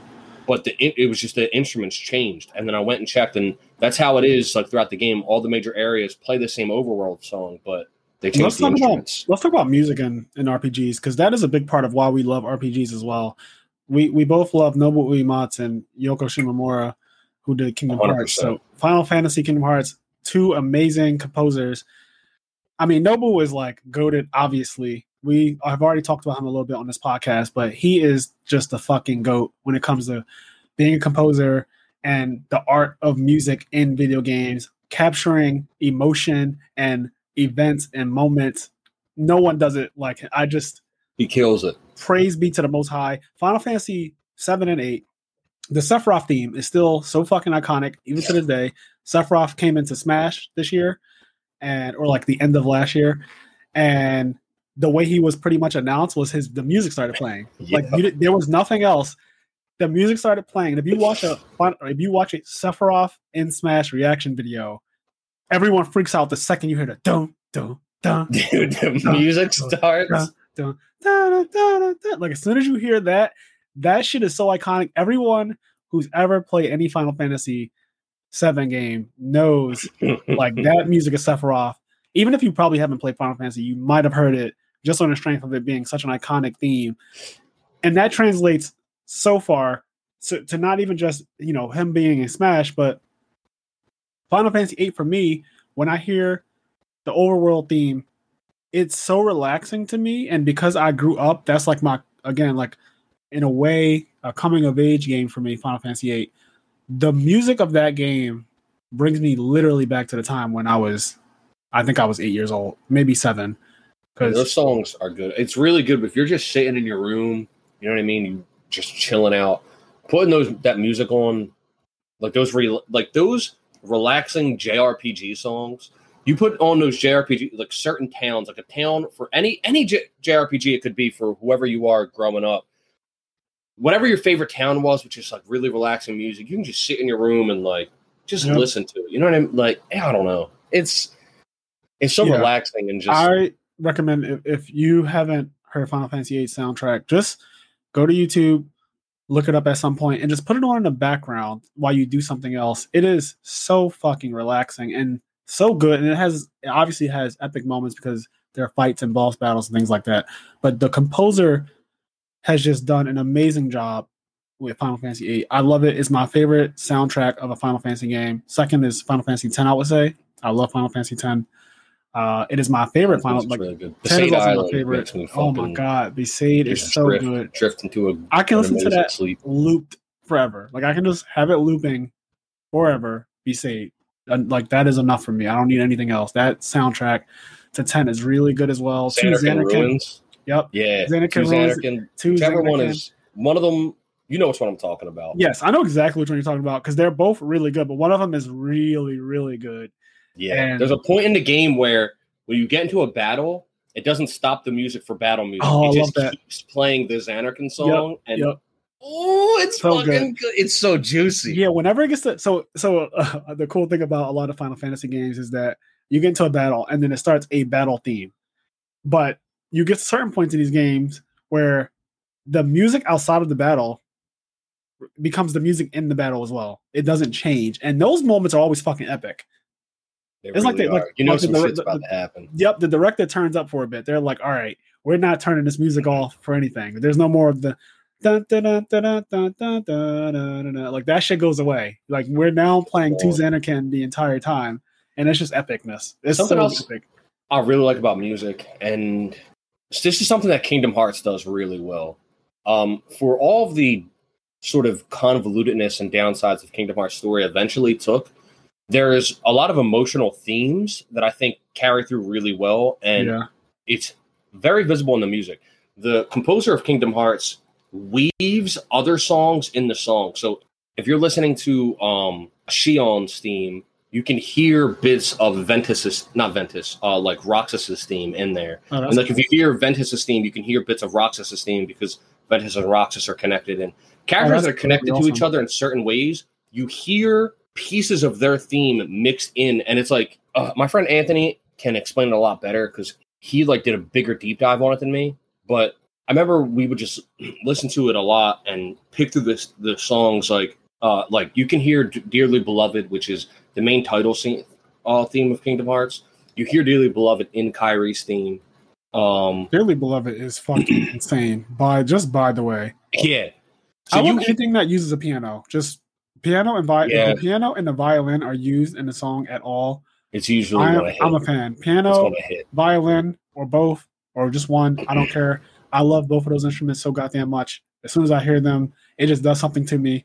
Yeah, there's in Kingdom Hearts, I guess spoilers, but there's like there's a lot of nonsense with this guy named Xehanort and Ansem and all this other shit. And Yeah. He's connected to a lot of different ways. But if you listen to there's like Ansem Seeker of Darkness, and he has a theme. And then there's a character like Young Xehanort. You can these characters that are connected, essentially what I'm trying to say is you hear their music in each other's theme. And Yeah, they'll have this grand like orchestra like final battle theme for one boss but that boss is connected to a boss of another game and at parts of the song it'll calm down and you'll hear the other guy's theme mixed into the song and it that's It- cool as shit. it does this yeah it does this That's really, really cool thing where and it goes with the ties story, these too. characters together yeah. the music, Music. literally is driving part of the story, which I think Yes. is amazing. So and that's that's kind of what i'm trying to say i'm, I'm kind of jumbled and fucking up explaining it but but that's what i'm trying to say is that the music itself tells a very emotional story and it, it, it shows you the connections between characters where even if you've never played the game you just listen to the music and you put names to each music this song is called sora this song's called roxas and you listen to all the songs and really took them in you could be like wow this character roxas is connected to this character ventus and you could know that's only because you hear their music intertwined yeah, and I find yeah, I love like that, that. really I love the. Kingdom Hearts. The first time I played Kingdom Hearts two specifically because that's so Kingdom Hearts one is great as well, but two is I feel like somebody just had a fucking grudge or something where they were like, the world has to hear the fucking best art ever, and you get shit like Tension Rising, which like the music in Kingdom Hearts 2 is so insane. Like so insane. Uh I love Dearly Beloved, of course, and I love all the iterations of it. I love Xemnas's theme when you fight him at the end of the game. Like everything, every world, all the themes, and then obviously some of the classic because I grew up on Disney movies. So some of the classic Disney yeah, movies, Disney songs. having those the instrumentals to those playing in the background is really cool to me. Pirates of the Caribbean, which was current at the time, like You're going through Atlantica and it's like do do do do do do do do do, little under the sea happening. Yeah. Like so fucking cool. Just music that you relate to, but then also these completely unique and original themes that Yoko just produced. I, I you know, with the genius brain. Uh, is it a is Yoko a boy or girl? I'm pretty sure Yoko Shimomura is a girl. Okay. Well, with the brilliant genius mind that she has, I love it. I just love Kingdom Hearts music and Final Fantasy music. I think both the composers are fucking insanely good at what they do. Yeah, and it's- it's part of the reason why I replay those games. um, yeah, they're fucking good. They're just like I go back to Final Fantasy VIII. I don't even play through it. Like I don't do a full playthrough of Final Fantasy. I just kind of start a new game and play like the first hour of the game. Yo, And- before YouTube, you want to know how many times I hit a new game on FF8 just to watch the opening? Yeah. Oh, that too. But- before like- YouTube, I hit a new game on fucking- FF8 so many And- times. and, we, and you guys know we talked about this in episode one, but the the, the beginning cutscene for FF8 just shits on so much. it just it's so good. The music and the epicness of that, the fighting that you see, the transitions, so ahead of its time, so iconic, amazing. Like I, I cannot stress enough how good the, The hair, music yeah. from these games are. The It's so hair. good, so good. That bitch's hair in the opening is out of control. Yeah. Speaking of Well- Final Fantasy, VIII, I want to talk about uh difficulty in RPGs. Okay. So, does for RPG to be good, do you think it needs to be difficult as well? How do you feel about difficulty? Um, for me, it no, it doesn't. Okay, so first this is a first. multi-layered it question. does not have to be difficult to be good. Okay. However, I'm a person that I do enjoy. So okay, so for example, you were saying every time you get a new job in, in Bravely Default 2, you would completely grind the job out to max level, etc. And then when you get to the final boss, you don't care if or you them. boss. It would. any boss. I would destroy. Yeah. It, it For me- it trivialized every boss for me. I have to. I go through a balancing act where I want to grind because I want to get the new cool shit, but I also never want to be over leveled because I want each boss to like test me. Like I want. Yeah. I want it to still be hard and yeah. find difficulty in, in certain things. So I, I want to become broken, but I, I still also want to have a hard time. I Yeah. Because enjoy I having remember a hard watching your playthrough. You definitely would like not level yourself too much. Yep. And Uh, then if I got access to, at some point, I got access to an item that turned my level EXP off. So my thought process was, I don't care if I max all my jobs, but I don't want to level up. So once I was able to stop myself from leveling up, I kind of did, and I would max my jobs out, but my characters wouldn't level. Um, so anyway, the point is, I like RPGs for a lot of reasons. Whether or not I get into the game, into the world, the characters, the music, the story. So if a game's like super super easy and I can just run through it, that doesn't make the game bad, especially if the story and all the other aspects are still good. I can still really enjoy it. However, I do like, and I, it does make the game a little bit better when the game is tough and difficult. Like in Kingdom Hearts, for example, which isn't a JRPG, but in Kingdom Hearts, for example, they, it's notorious for having these secret bosses that are soul crushingly hard. And I streamed KH three secret bosses on the hardest difficulty, and I beat all of them without any guides, without looking it up. There's a lot of people that you know, and that's fine. But m- my whole thing is, I wanted to just like get my soul crushed, and I got my ass beat. When I got to the very final, final super secret boss, who's the hardest boss in the game, it took me seven hours of dying to him before I finally beat him. And I'm yelling, I'm smacking my webcam, I'm like cursing and shit. And people in my chat are like telling me to take a break. And they're like, hey, if you're not having fun, just like go take a breather. And my face would be red. And I'm like, what the fuck are you talking about? I'm having the I'm having the time of my life. Like I'm yelling, I'm angry, and I'm there. People are like, you're there's something wrong with you. And I'm like, I'm, I've never had so much fun in my whole life.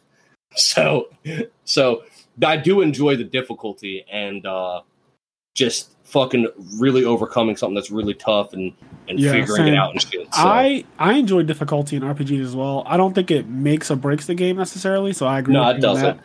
Uh, Bravely Default Two, the difficulty is actually to me pretty easy, probably because of the way I played the game, uh, Yeah. maxing out every class, grinding a whole lot. But again, difficulty doesn't make or break a game for me. Whereas Octopath Traveler which is pretty much the same game overall. That game, the difficulty, even when you are leveled up to the fucking gods, the last couple of uh optional bosses are really hard.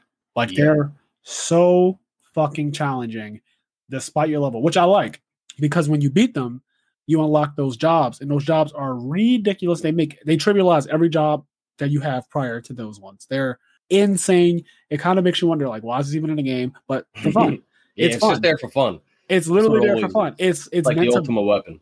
it's meant to be broken as fuck, and they really live up to it. So the battles are extremely hard, and the op- the final optional boss of Bravely Default 2, I don't think is really challenging.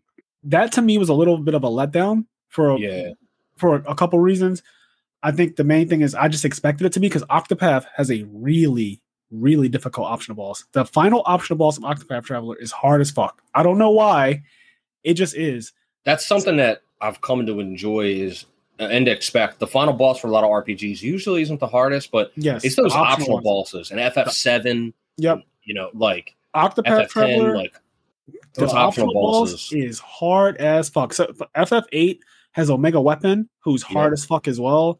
Um, Seven is Emerald and Ruby weapon, right? Yes, if I Emerald and. Ruby weapon, and they're they're insanely difficult without using strategy guides, without knowing what you're supposed to do. They're really difficult. Obviously, now in 2021, you can look up how to beat pretty much anything, and Yeah, you can design your party to just go in there and pretty much auto win. But for the Dude. time period that they were played, really difficult to beat these optional bosses, and I like that. I like that challenge because it's optional. Like it's not this boss needs to be beaten to beat the continue the nah. story. That boss is there to test the limits of you grinding and, and Yes. mix matching and And creating to a test- cool layout. the durability of your controller because Lord knows some fucking dual shocks have been broken in this in this house. Oh no, not test the durability Some of of the those bosses. Listen, some of those bosses were meant to test controller durability. I am convinced. No, I'm fucking convinced. damn, Yep, it happens. Sometimes it be like that. that's fucked up. But yeah, I like I like difficulty in RPGs. I don't mind hard optional bosses. I don't even mind main story bosses that require you to not button mash or not just press the attack option all the time. If they require you to do a little bit more thinking to get the job done. I also like funny bosses that you can just use a phoenix down on because it's a zombie and it just dies Yeah, shit like that's cool. Yeah, in Final Fantasy VIII, there's a couple bosses that you can literally just throw a phoenix down at or use life, the spell, and, And it'll kill. Bravely Default 2. Excuse me. I'm sorry, I yawned. In Bravely Default 2, there's definitely some bosses that I had trouble with. Um, because I was like going out of my way to force myself to not be over leveled. Yeah, Uh, but overall, I don't think the game was too hard after the first third of it. The, the very beginning of the game, there was some shit that fucked me up. the beginning of the game was way harder, and uh, maybe it's just because you're getting used to a lot of different things. And Yeah, the not- beginning of the game after the prologue. The prologue's Yeah. very easy because of a guest character you have. Yep. When you lose that guest character, it gets real. it gets fucking real. it gets so real. and one of the first bosses um we've done a decent job avoiding spoilers so i won't spoil anything but Yeah. it's a boss in the desert area now there's multiple bosses you'll fight in multiple areas so you know Yeah, who knows who that is, is of them. is but there's a boss in the desert area that fucked my day up like fucked my day up I watched, and i remember our friend gary was like that boss wasn't that hard i was like what do you mean he wasn't that fucking hard and he was like yeah it was easy i thought it was going to be really hard and then i found out he wasn't playing on hard mode I was like, well, of course it was easy, Gary. Yep. You're a bitch. Not really a bitch. You can play a game on any difficulty you want. But Drag him, I felt some kind of way get him, when he was he was making me feel like I sucked at the game. drag we him were, right we were now, playing on different difficulties. Anyway, Gary, I love you. get him. But you're I love you. I love you. So, how do you feel about uh limit breaks and special moves and, in RPGs? Because I feel like that's a big part of why we like them too, right? Oh yeah. Yeah, dude, fucking I talk about this was supposed to be the Bravely Default 2 episode. I talked about FF10 a lot. I'm sorry, it's like one of my favorite games. We're all over the place. Look, this is But- this is the I Am Nerd podcast. So Blitz Ace, Blitz Ace, and FF10. is that the one that does it for you? It's Tidus's It's the final. Um, it's the heartbeat for you, right? dude, this his final fucking limit break. It's not called. It's called Over- Overdrive. Overdrive, yeah. Oh, Blitz Ace is fucking sick.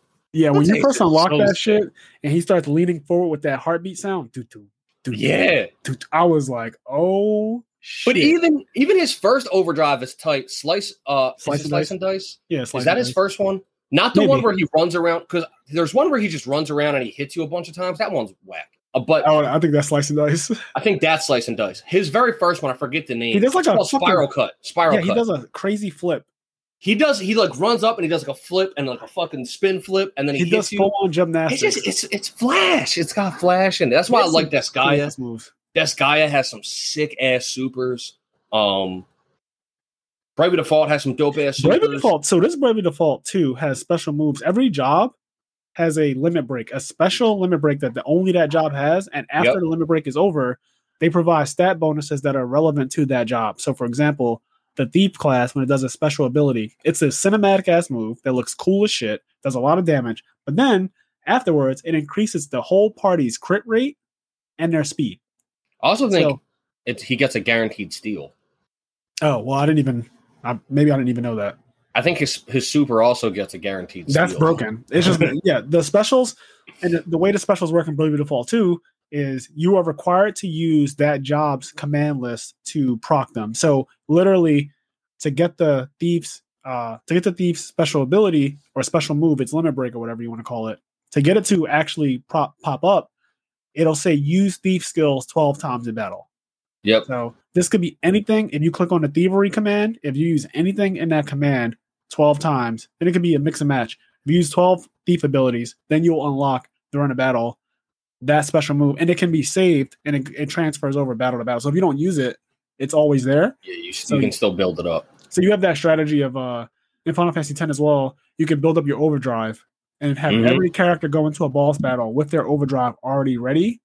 So that way it kind of makes the boss battle a little easier. Unit is broken. If you use Yuna, Grand um, summon.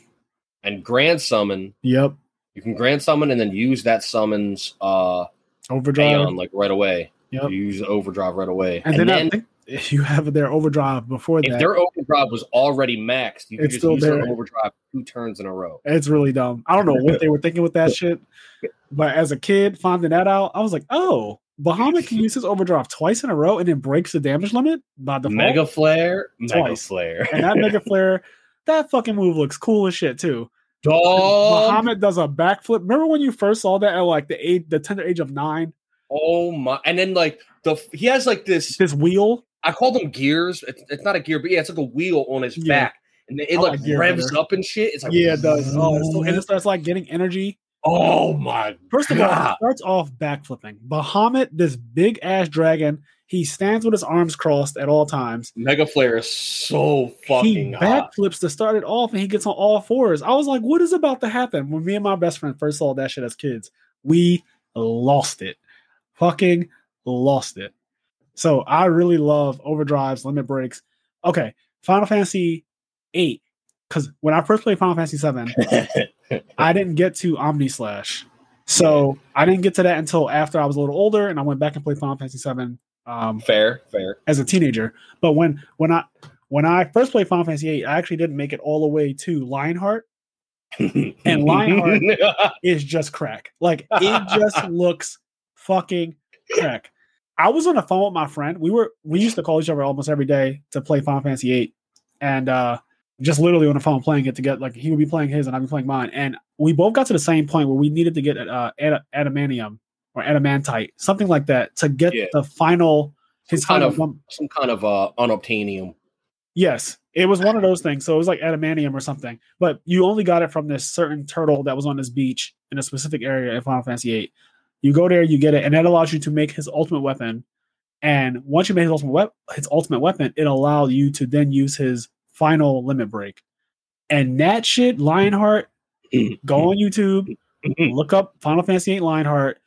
It just looks so fucking cool. It's basically Omni Slash on crack. So naturally, crack. naturally after I beat Final Fantasy VIII, I saw Lionheart. I was like, you know what? I need to go back and play Final Fantasy VII. Then I saw Omni Slash, and that shit looks cool, even though at the time that game was way older, so it didn't like the game didn't look as good as what was out at the time, which I think was Final Fantasy IX. By the time I went and played Final Fantasy VII again, but uh, it still looked in the context of Final Fantasy VII, it looked amazing, and I still like seeing it to this day. Like when I play Final Fantasy VII now, I still love seeing Omni Slash, and I can't wait to see you what they do with it. I haven't played FF15 yet. Um, how are the limit break supers in FF15? I don't recall them having any. That's not cool. I do not recall. Now I could be wrong. I have so Final Fantasy 15. Whenever it first came out, and I want to say this is probably 2014, 2015. So it's been many, many years. Uh, I played it. I played it a lot. I beat it. The game was blatantly incomplete. Like the storyline was not fleshed out. It seemed like there were things missing, and it was, which was really unfortunate. So I did not have a good experience with that game in reality. Like I enjoyed while I was playing it, but I was also very annoyed at the same time that I could tell that it wasn't a complete game. And I do not recall. I'm trying to think of a man because Noctis is a really cool. He looks like Sasuke, and Sasuke is like one of my favorite Naruto characters. But I do not recall a limit break feature in that game, and I could totally just be forgetting it. There was a thing where when you get beat up really badly, you can summon uh, an Aeon or a GF or whatever they call them, a summon, whatever they call them in that game. Yeah. Eidolon. I think they call them Eidolons. Anyway, whatever they called them, you could do a big summon, Ramuh or Titan, except Bahamut, all that stuff. But I don't know if the characters individually had limit breaks, and I don't think they did. And that kind of sucks. Like that makes the game suck even more. Because even in Final Fantasy 13, they had like limit breaks. yeah, that's a shame. I um, yeah, I always forget that I haven't played 15 until I talk about it. You should play it now though, because from what I understand, they've done a lot after it came out. Yeah, I own it. I own it on uh on Steam. I just haven't Okay. gotten around to playing it yet. I want to do. I've well, the main this for a- character is Minato from Naruto, so there's that. He literally throws his weapon, and it doesn't matter. He can equip like 15 Yeah. different types of weapons, like literally sword, I- axe. from that very first versus bow. 13 trailer, baby. He has all of these fucking different weapons. He's he's one of the coolest main characters in all of Final Fantasy just because of his po- like he's very powerful. He scales higher than most of the other protagonists. But um he's literally Minato. He throws his weapon and wherever his weapon is, he can teleport to it. So he has that same thing as, as the Yellow Flash, which is really fucking cool because essentially you're playing the whole game as the Purple Kage. That's really sick. Yeah, I'm going to play it. I've been the reason why I haven't played it yet really is because when Kingdom Hearts 3 came out, I played every single Kingdom Hearts game in order on stream, and I wanted to do that with Final Fantasy just because I think it'd be cool to just That would be cool. stream every FF time consuming too. Because of how time consuming I know it is, I haven't gotten around to doing it yet. But You were going to stream do that. everything up to 15. yeah, yeah, I want to stream one Yeah. through well, not including 11 and 14. Yeah, yeah, the ones that yeah, I, yeah, those are skipped Yeah. because obviously they're online MMORPGs. Yeah, so not including 11 and 14, but I want to I want to go through them all. I'm hoping I don't I'm, I really hope they remake 6 Me and too. the Octopath. it- so they they're remaking Dragon Quest 3. six, so They're remaking Dragon Quest 3 in the Octopath Traveler style. Dog, if they remake FF6 in the Octopath Traveler style, holy shit. that'd be cool. I just want to play oh. six. Oh. I want to play six. I can play it as is. It's not a problem. I just feel like a remake is on the way, and it's been. Yeah, And I've been saying this. I've been saying this to myself for years now. years. Yep. And then we got seven remake, and we got That's- the eight, not remake, but like the port where it looks better. They kind of a remastered eight. We Yep. got remastered ten. We got remastered twelve. So you get all So these need- remasters. Yeah. Yeah. I mean, I feel the same way with Fire Emblem. Fire Emblem's not a JRPG, but it's a tactical RPG, and um, I really like tactical slash strategy games yeah, a you do. And This guy uh, and and uh, in Fire Emblem, the two two of the best Fire Emblem games, straight up in terms of narrative and characters, is Fire Emblem Four and Fire Emblem Five. But they never came out in America. They're Japanese only. I played a fan translation patch of them, and I'm I have friends that are in the Fire Emblem that I want to convince to play them, but at the same time, I don't want to convince them to play it because in my heart, I feel like these games got to get remade soon yeah. because they're so popular and so like loved in Japan and in America, Fire Emblem has become so big now, and they've done some remakes, and I feel like they've got to remake these two at some point. They're the two like they're everybody's favorite game. Everyone that played them, it's their favorite. So they're like the Final Fantasy seven and ten. Yeah, like four and five are stellar Fire Emblem games. If they Yeah. ever get remade, what I'm basically saying is if you've never played them, don't go out of way to play them because they're in Japanese and getting a translation patch and all that shit's annoying. However, if at some point you're watching a Nintendo Direct and they get announced, you you want to pick them. You want to pick them up. Them, whoo boy, they they are fucking incredible. Interesting. Yeah, I'll have to look into that. Um, I've never played a Fire Emblem game. I thought I was gonna play Three Houses, but I just didn't get around to it. And I don't know. I'm kind of just. I've been scared to jump in. I don't really know what it is because I know they're. I know they're good games. I, Yeah. I don't know if I'm scared to. I have again. I have an addictive personality, so things that I like, I tend to overdo it, and I'll go back and play fucking every Fire Emblem game if I like Three Houses and just yeah, lose I'll lose my life for like six months. So I guess I, part of me is scared of that, of liking it a lot. What's Because- what's fucked up? I'm not going to do any good right here, but what's fucked up is Fire Emblem Three Houses specifically has basically a job system, and uh, Oh, yeah. So the way Three Houses work, so old school Fire Emblems, um, you just have your character, and there's classes, but your character that you get is just in that class. And Fire Emblem games typically have around 40 characters yeah. because the the way those games work is there's permanent death. If you have a character that dies, they're dead. Like they actually are just dead yeah. there's no Phoenix down, none of that. Um, they're dead in the game and they can't interact or whatever. Uh, so to compensate that, there's a lot of characters in the game, and then um, throughout the story, there's like certain characters that are really integral to the story, and there's other characters that important to certain aspects, but you only really get their story if you're using them and you have them interact with certain things. So there's certain character development that you only get if you use that Oh character wow. and there's characters that will, that will have these things called support conversations where if if you have this character and this character and you have them play near each other and support each other in combat they become closer friends, and you unlock dialogue between those two characters. Uh, and so there's a lot of really cool interpersonal character shit in the games. But anyway, my point is, by the time you get to three houses, different advancements have happened, and now there's a a bunch of classes, and you can actually just take your characters and job change them and put them in different classes and each class has different abilities that they can unlock and you can mix and match the job like you can not exactly like bravely default but you do kind of get to mix and match jobs and equip different skills in fire emblem three houses Yeah, so it's something that I would like because I really Yeah. enjoyed. and you you can get fucked up you can get fucked up in that game like you Yeah. can you can spend some time on it Yeah, maybe I will because I actually like Fire Emblem characters in Smash. Like that's the only place I really know them from. I, Yeah. I kind of grew up as a Marth main and Melee, so I naturally like Fire Emblem characters, but I never really got into the the source game for them Yeah. at all. also I, I legit think three houses is sick like three houses is really fucking fun yeah, it's on my it's on my uh, Switch. It's just it's just chilling. It's just waiting to be played, waiting for me to click that button and play it.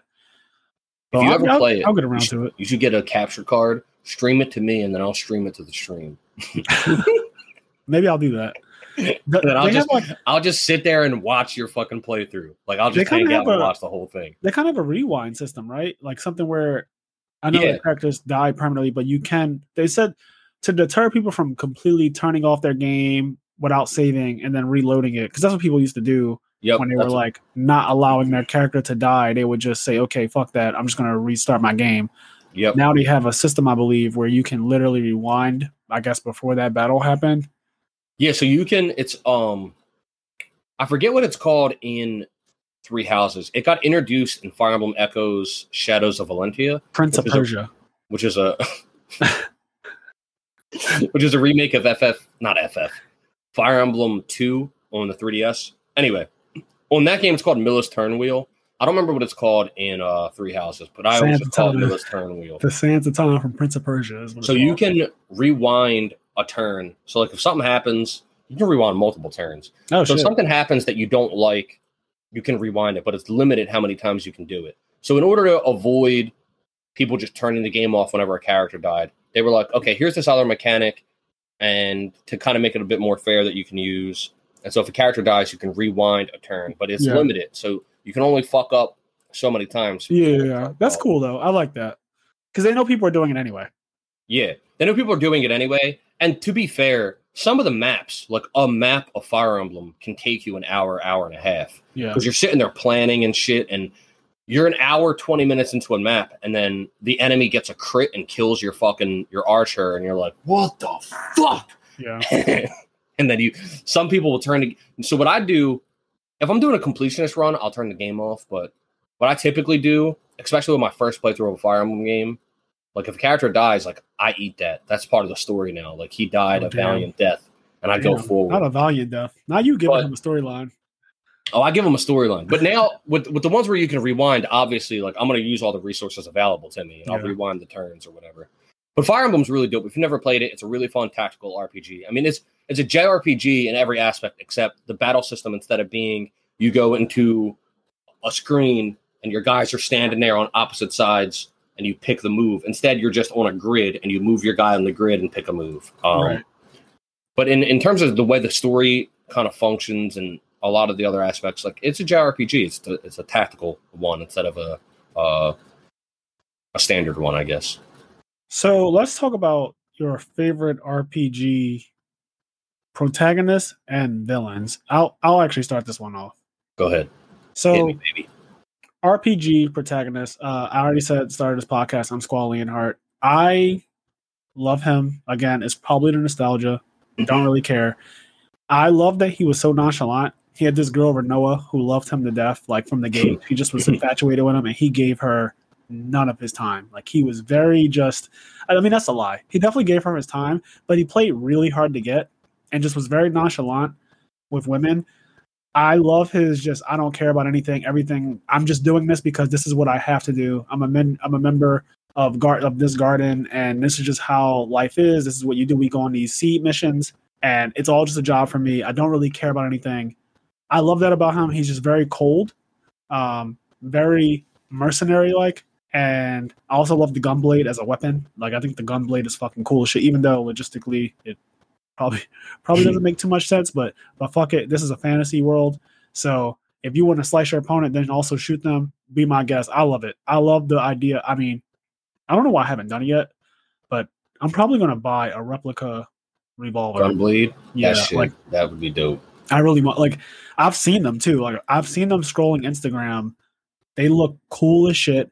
The steel looks amazing, really shiny. It has a little lion dog tag thing hanging off of it, little keychain looking thing, like he has it. Really cool. I really want one. But I love Squall. I love his his final limit break Lionheart.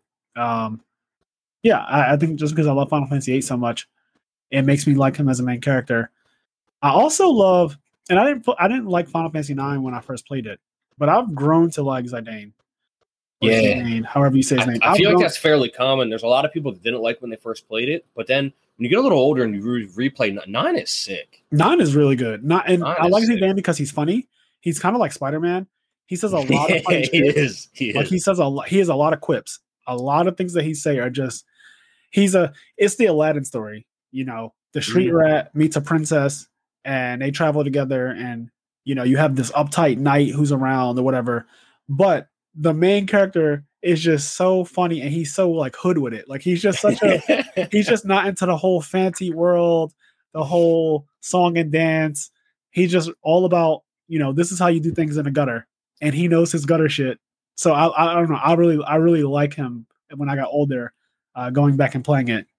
And as for villains, uh, obviously Sephiroth, like, you know, as cliche as it is to say, Sephiroth is getting more and more fucking popular as time goes on. The game came out 20 plus years ago now, but Sephiroth is growing. Like his following. So in the last year, Sephiroth has had Final Fantasy VII Remake, a fucking, he's a playable character in Smash. Like he has the Advent Children movie that came out like 10 plus years ago now.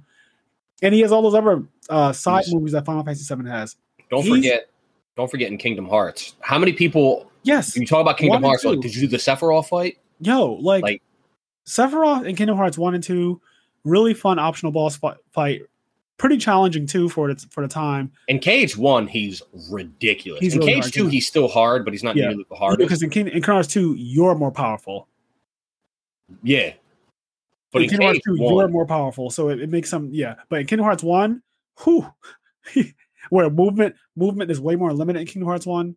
There's mhm. none of this triangle react like there's no reactions in Kingdom Hearts one, so he's definitely more difficult. But the whole point is Sephiroth's theme, like just the iconic fucking Sephiroth theme, his personality, the way he just casually zero difficulty beats the main character all the time, like he just whoops Cloud's ass all the time. Also, have you ever played the PSP game? I don't know if it was Crisis Core. Whatever one had Genesis and Angeal. There's a cutscene in that. Core. Yep, there's where a cutscene. Zack, right? Yes, Yeah. there's a cutscene in that game where Sephiroth takes on Genesis and Angeal at the same time. And at first, like Sephiroth is just chilling. He's not really trying too hard. They're going ham. The one guy starts turning up on Sephiroth and starts going into like his overdrive mode.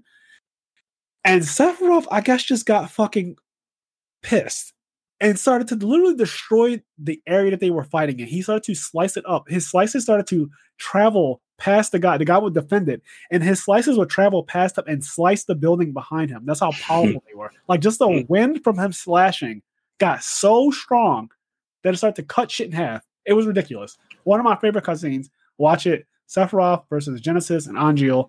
Literally, I watched it two weeks ago, four times in a row because the music is really good. And it switches to Sephiroth's music in like the middle of the cutscene, which makes it even more epic. But that villain, Sephiroth is just like the fucking iconic villain. So that's my number one for villains. But my number two is actually from Final Fantasy VIII as well. It's uh I think her name is Idea, but I'm gonna just say Idea.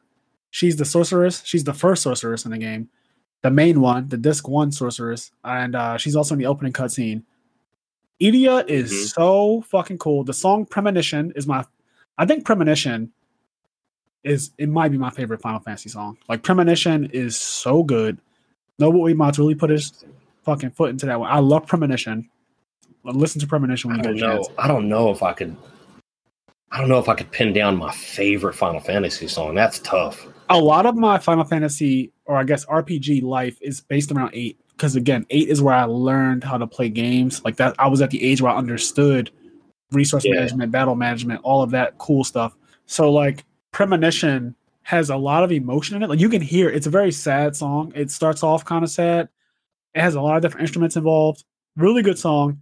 I love it. But the sorceress, she's my second favorite villain. Uh because she damn near kills Squall at the end of this one. Like she just straight up throws an icicle, like this fucking blizzard, blizzara, blizzaga, I don't know what it is.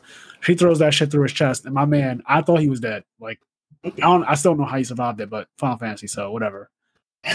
They had a phoenix feather. Well, no, Yeah. and he had a little phoenix feather on the usually when you get impaled in a cutscene, er, er, um, when you get impaled in a cutscene, usually you die, and like that's actually death. No Phoenix Downs, nothing like. it's true. So I was surprised that he lived, but he is literally the main character. So I guess that was, you know, not going to is what happen. it is.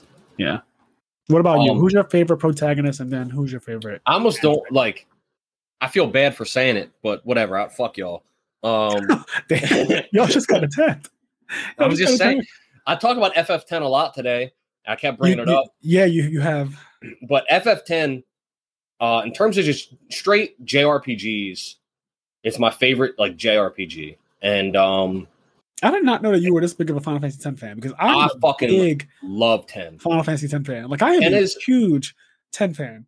I've played, so I, I've played every FF except for when I say that I mean the numbered ones. I have not played eleven. Um, like I've I've played eleven, but I haven't. Like it doesn't. yeah. count. Anyway, Fourteen, not really, and I've I've never even touched fifteen. yeah. But I played them all. I've beaten almost all of them, but a lot of them I've only beaten once. FF10, I've beaten no exaggeration over ten times, Yeah. and um, Like start to finish playthrough, he's beating over 10 start to finish, yeah. Yeah, and I have all the secret bosses. I've beaten the Dark Aeons. I've beaten Penance, Yep. etc. Um. So anyway, my, the point that I'm getting to is I- my favorite part of what I like about it so much is the dynamic between Tidus and Jecht, his dad, and um, that's part of what makes, in terms of JRPGs, my favorite hero and v- villain, if you want to say that Yeah, the dynamic of that father son dynamic and um, sort of the emotional through line throughout the game and the things Tidus struggles with, uh, being Jecht's son and all the like living up in his, he grew up in his with. shadow. being in his shadow and his dad not really being a good a good father at all. And then when you see the when you see like the memories, when you see Jecht's memories and you kind of see him grow into a better person and him regret some of the ways he raised his son and him like trying to get his friend Auron to like take care of him. Just like the whole dynamic between Tidus and Jecht as you go through the game It's and really then- out. gigantic spoilers, I guess, but when you get to the end of the game and you fight Jecht as the final boss, um, it, it was really emotional, and I I've really felt I, I just kind of really felt the pain of it, and when they fight and uh, when they go to when they fight and then like when Jecht is like on his way out and dying, and like Tidus says I hate you, and uh, but he's also crying because like his dad's dying and all that shit and then all culminates into like the very end of the game when Tidus knows he's going to die, um, because he's going to like fade away because the dream's going going to end, and when Tidus like jumps off the airship, and as he jumps off, you see like Jecht and like Tidus and Jecht do like a high five. Some people might think it's cheesy. That shit got to me when like I, you see like kind of Tidus and Jecht's ghost like high five Yeah, as like they both pass on, like Yeah, I'm getting sad just hearing this. dude, it it got it like it, it got to me so much, and like that Yeah. that that whole dynamic was just Meanwhile, really mine is just written. fucking clown Sephiroth. It's on site every time we see each other. Tom, and, Tom and Jerry style. We ain't got time for none of that shit. None of the sentimental nonsense. I just want to fuck you up on Yeah, site. dude, it's nice. Like for example, the Hymn of the Faith is a beautiful song in FF10. Yes, it is. And there's a part in the game when Jecht is Sin. You find out really early on. But there's a part in the game where they see Sin. He's like, they're he's like in the ocean, and they see they're like under the ocean somehow. I don't remember how it works out, but they're like under the ocean. They're able to see above them, the water above them, and they see Sin floating in the ocean, and he's really calm, and he's not doing anything. He's not destroying anything, and he's just listening to the hymn of the faith. He's like near a temple and that you can hear the, the music, the hymn of the faith coming out of the temple. And that song calms Jecht. And so even though he's this giant incarnation of destruction and sin, he's like calmed down and he's relaxed listening to the hymn of the faith there, and they, they see it, and you you can like Tidus can still see the humanity in his dad, and just all, all the shit. The whole aspect of that game really, really hit me hard. And uh, so, in terms of my favorite hero and villain, it would be that father son pair. So we're straight up Um, from Final Fantasy X. You don't have to go anywhere else. Yeah. That said, I just realized we haven't mentioned this doesn't have to do with favorite hero or villain necessarily, but we haven't mentioned Xenoblade Chronicles at all, and we don't got to get on to it because I don't think you've played it. I've not But- played Xeno Chronicles yet. I'm sending this suggestion out to all of my homies that love JRPGs. Oh, we're being attacked. Go play Xenoblade Chronicles. Like I fucking first one? promise you, the first one, the first Xenoblade Chronicles is stellar. Like it's so it's on the Switch. Play the remaster on the Switch. It is so fucking good. The right, story, play that. the That's gonna the characters, the gameplay. Xenoblade Chronicles is fucking incredible. I don't really want to say anything else Is about that it. one with Pirate Mythra or no? No, Pyron Pyre and Mythra is in Xenoblade 2. And Xenoblade 1 and 2 aren't connected in terms of story. They are connected, but they're not connected. You can play You can 2 play them. before You can one. play them independently. Yeah. Yeah. And then you'll just notice like the connections backwards, but you don't have like 2 is not going to spoil 1 and 1 won't Right. spoil 2. That's cool. Yeah, I think I'll put out because of your reaction to that just now. I think I'm going to actually. Yeah, I don't want to really say anything else, but one day when Fra- so like for example, I'm going through Juju- Jujutsu Kaisen because Fraser really wants to talk about it on the podcast. I'm on episode seven, I think. Okay. Oh Like, wow, I you just can. started the other night, so I'm on episode seven. I'm going through JJK, so we can talk about it. Um, I can't I'm wait also because I you're finished all the close to Marvel one of the crazy episodes too. Yeah, I finished all the Marvel movies. I want to watch the Marvel shows because we want to talk about Loki and like the shows and the Marvel movies in general. So I'm going through all that. So my point is, if you haven't played Xenoblade, here's your chance to just go fucking play it before we talk about it. Tr- just please trust me. The game isn't. If you love JRPGs and you like JRPGs, just go play the game. Like you're going to fucking love it. Yeah. And we won't talk about it much more until Fraser plays it. But yeah, uh, I will definitely try to play Xenoblade Chronicles. Now it's going to be a little, it's a little tight. I can start it soon, and I'm gonna try to power through. it. I won't. I don't want to really get too grindy because when I get too grindy, that's when I don't have. I just lose my life. I don't. I don't really do anything That's else. right. I just That's what I want you to do, baby. I That's what know, want but. Now with the podcast, it's much harder to have time for that. So I'll That's see. true. Though. I'll That's see. true. We can just grind on the podcast, baby. Yeah. We can just do an episode of you playing Xenoblade. degenerates. Yeah, I uh because of your reaction, I actually really want to play it now. So that's there's that. But we are we are actually approaching the two hour mark, so we can start to wrap this up. What is give me like your give me a top three favorite JRPG or RPGs that you've played in your life. Like give me a top three. And obviously it can change at any moment, at any time. Just off the top of your head, like what are some of the ones that are just like these are if I only could choose three that I had to play for the rest of my life, I can't play any more RPG games ever again. These are my three that I would take with me forever. Does Pokemon count? Yes. Okay. Um man. FF10, obviously. We Yeah. talked about that. Um oh man. I know this is like a really fucked question because Yeah. it's like three RPGs. Like, are you serious? Of all the RPGs we've played, we've so I, I've played Legend of Dragoon, Legend of Legaia, Chrono Cross. Holy shit, Chrono Cross! Chrono the use of that Trigger.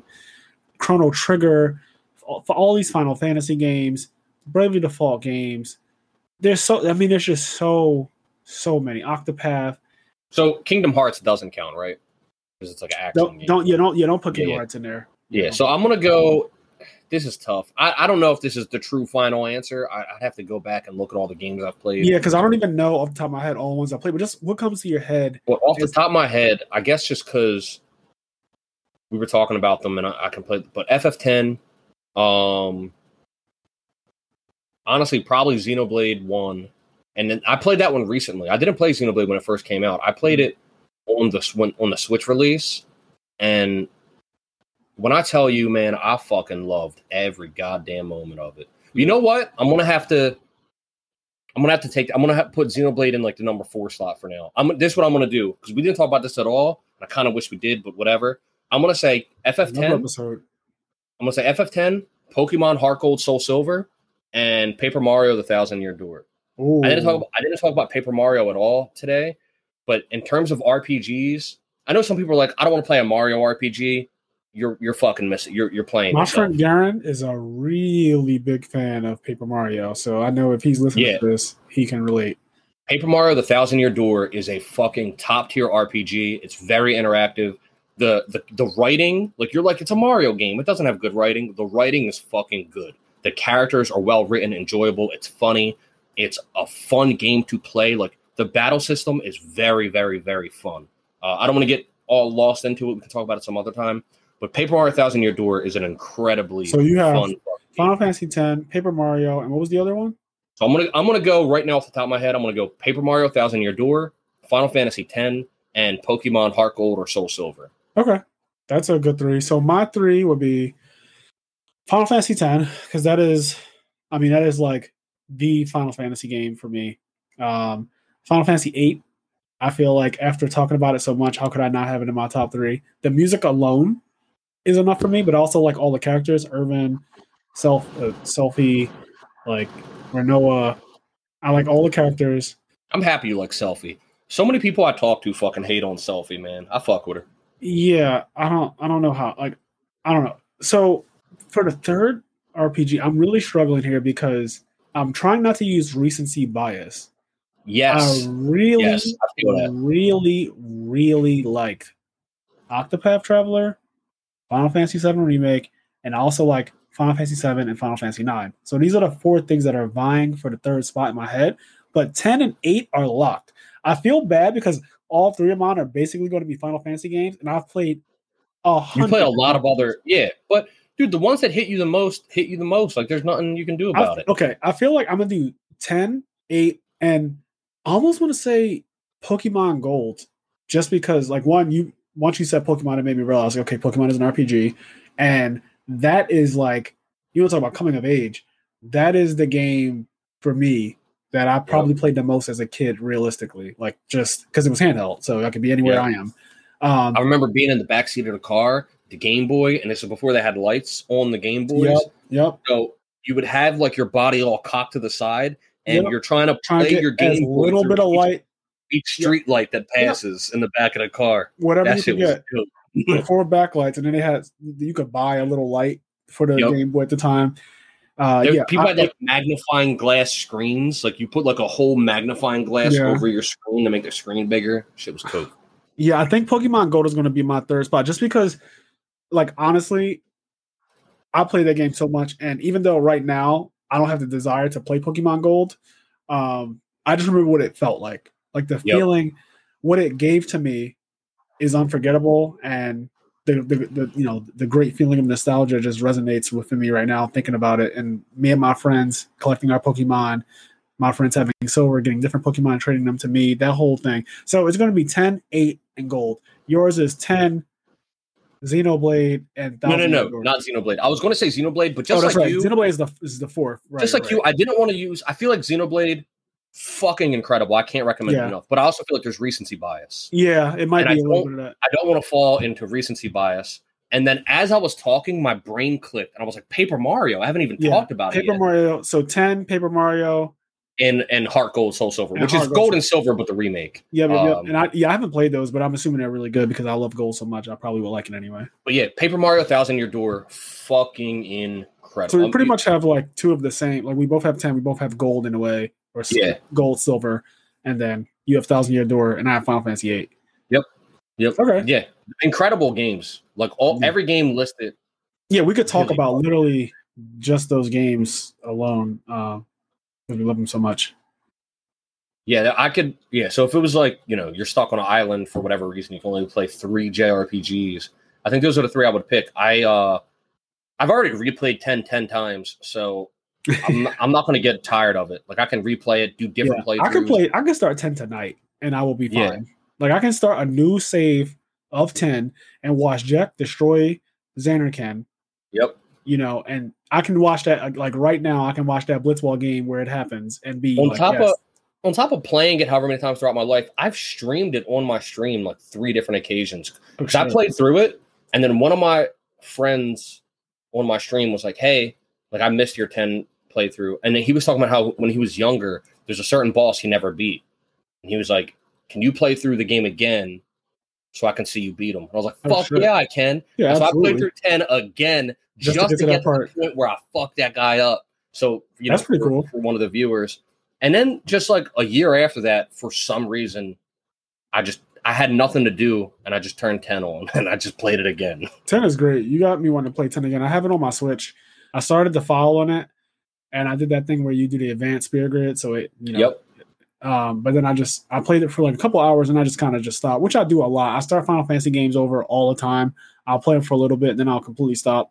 Sometimes I'll get in a trance and I'll just play the entire thing, start to Mhm. finish, for like a week, like a week or two. I'll just completely play the entire game and grind it like I've never played it before. completely by accident. I remember one time I went over Fraser's house Final just to hang VII? out, and he just out of nowhere, just like I feel like playing FF7, and he like puts it, he like downloads it, and he, Uh, yeah, because I didn't it spends was the whole weekend just Yep. like this, just Yep, on his the PSP. entire I didn't interact with my company at all. I literally the entire weekend played Final Fantasy VII, and what was cool about it is that weekend I believe it came out on the App Store, so it was uh, available for iPhone, like newly available for iPhone. So I was like, holy yeah, shit, maybe it was on your iPhone then. yeah, whatever it was, iPhone, a- a tablet, whatever. Because once it's on one, it's on everything for, Yeah. for Mac. But I I downloaded it and I just couldn't like the idea of having Final Fantasy VII with me at all times was so cool. This was years and years ago. This is like 2015. Yeah. But um, the idea of having it anywhere I went was so fucking cool. And now Final Fantasy VIII is the same way. And I did start the remaster. I only played a couple hours of it. I'll go back to it eventually. But I have a, I just have a thing where I love starting these games over, hearing the music, watching the opening cutscenes, and then I just kind of like stop and then whatever. whatever. Yeah, But- that shit's dope. All right. Well, this wraps up episode eight of the I Am Nerd podcast. If you guys have anything you want to ask us or tell us, please write in to I Am Nerd podcast at gmail.com and we may read it aloud on the show. Also, please let us know what RPGs you guys enjoyed a lot growing up or even recently. Uh, we're open to hearing what you guys think about RPGs because they're a big part of our gaming life. Double also. You want to tell? You want to talk about it? It's up to you. Go ahead. Patreon. Yes, we have a Patreon account now, guys. Yeah, you like that? You like that? That smooth. That look at that. That was smooth. yes. So if you go to Patreon slash I am nerd, uh, it might be Patreon slash I am nerd podcast. I'm not sure, but we do have a Patreon now, and if you guys want to support the channel and support the podcast, then please feel free to join. We have some really cool perks for you guys at different tier levels. So take a look at it. Um, let us know what you think. But we literally just launched it like yesterday, and by yesterday we mean Yes, yes. Saturday the seventh. So it's really new. Uh, we're still figuring everything out, but we do already have a great line of perks set up for you guys. So I really am interested to see how you guys take this and what you want to do with it and what you want us to do. We, we're taking suggestions. If you feel like there's a perk that you may want, let us know. Right into I am Yeah, there give us our podcast. We're still kind of learning, figuring all this out, but we've been having a lot of fun with the podcast. It seems like everybody that listens to it enjoys it. So yes, people seem trying to spread it, grow it. uh, and just have a lot of fun. I'm we're enjoying working on it, and um, we're trying to do more. Like the more, the more we put into it, the more we kind of want to work on it and do new things, do new ideas and shows and stuff. So hopefully, if Patreon kind of helps that out, we can do even more with the podcast and create more content and shit. Yes. So yeah, if you guys want to show some support, uh, look up I Am Nerd podcast on Patreon, and you will you will definitely find us. And you can subscribe at any tier. We have a three dollar tier, a ten dollar tier, and a twenty dollar tier. The twenty dollar tier is limited to just five people for now, just because it can be pretty demanding if a bunch of people are in it. So it's a pretty exclusive tier level. But right now, just started it. If you want to show support, let us know. And uh, as all the other content creators say, like, subscribe, comment on all platforms Spotify, Google, Apple. You, we have a YouTube channel. I'm Nerd podcast. You know, we're everywhere at this point. So this is episode eight, and we're going to keep on going. Two episodes every week. So Yep, bi-weekly. That means twice a week. yeah, bi-weekly means two things apparently. But when we say bi-weekly, we're talking about two times per week, not every other week. Bi-weekly means both apparently, which is really dumb. But anyway, as we always say, so long, Gay Bowser. so long, Gay Bowser.